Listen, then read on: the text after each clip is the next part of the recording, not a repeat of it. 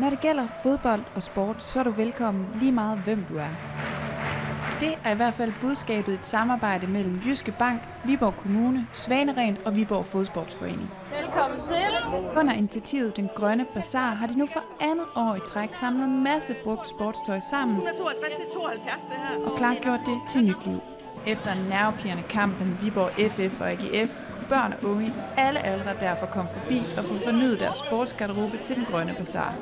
Alle kan modtage tøjet her på Den Grønne Bazaar. Der er nogen, de er her på bazaren i dag, fordi de gerne vil tænke bæredygtigt. Og det der med ikke altid at skal have noget nyt, man godt kan bruge noget brugt, så man egentlig gør det af nogle grønne årsager, kan man sige. Men der er også en anden målgruppe, der er rigtig vigtig, og det er sådan måske dem, der er lidt mere sårbare. For mange børn, der kan det opleves som en barriere, hvis det er, at man kommer øh, og skal starte til fodbold og har cowboybukser på.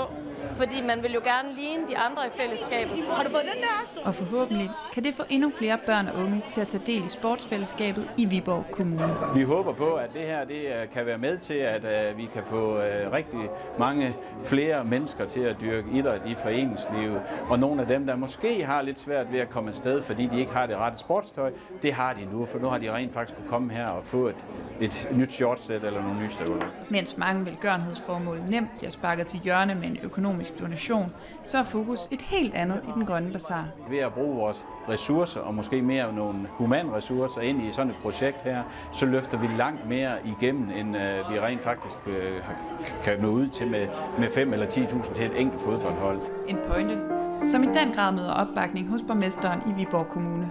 Jeg synes, der er en kæmpe forskel på at allokere ressourcer til at få andre til at bidrage i forhold til bare at give et økonomisk bidrag. I det øjeblik, vi får involveret en masse mennesker, jamen så bliver det noget blivende, og så bliver det noget, som alle begynder at tænke over og bidrage til. Hjælp med at åbne bazaren.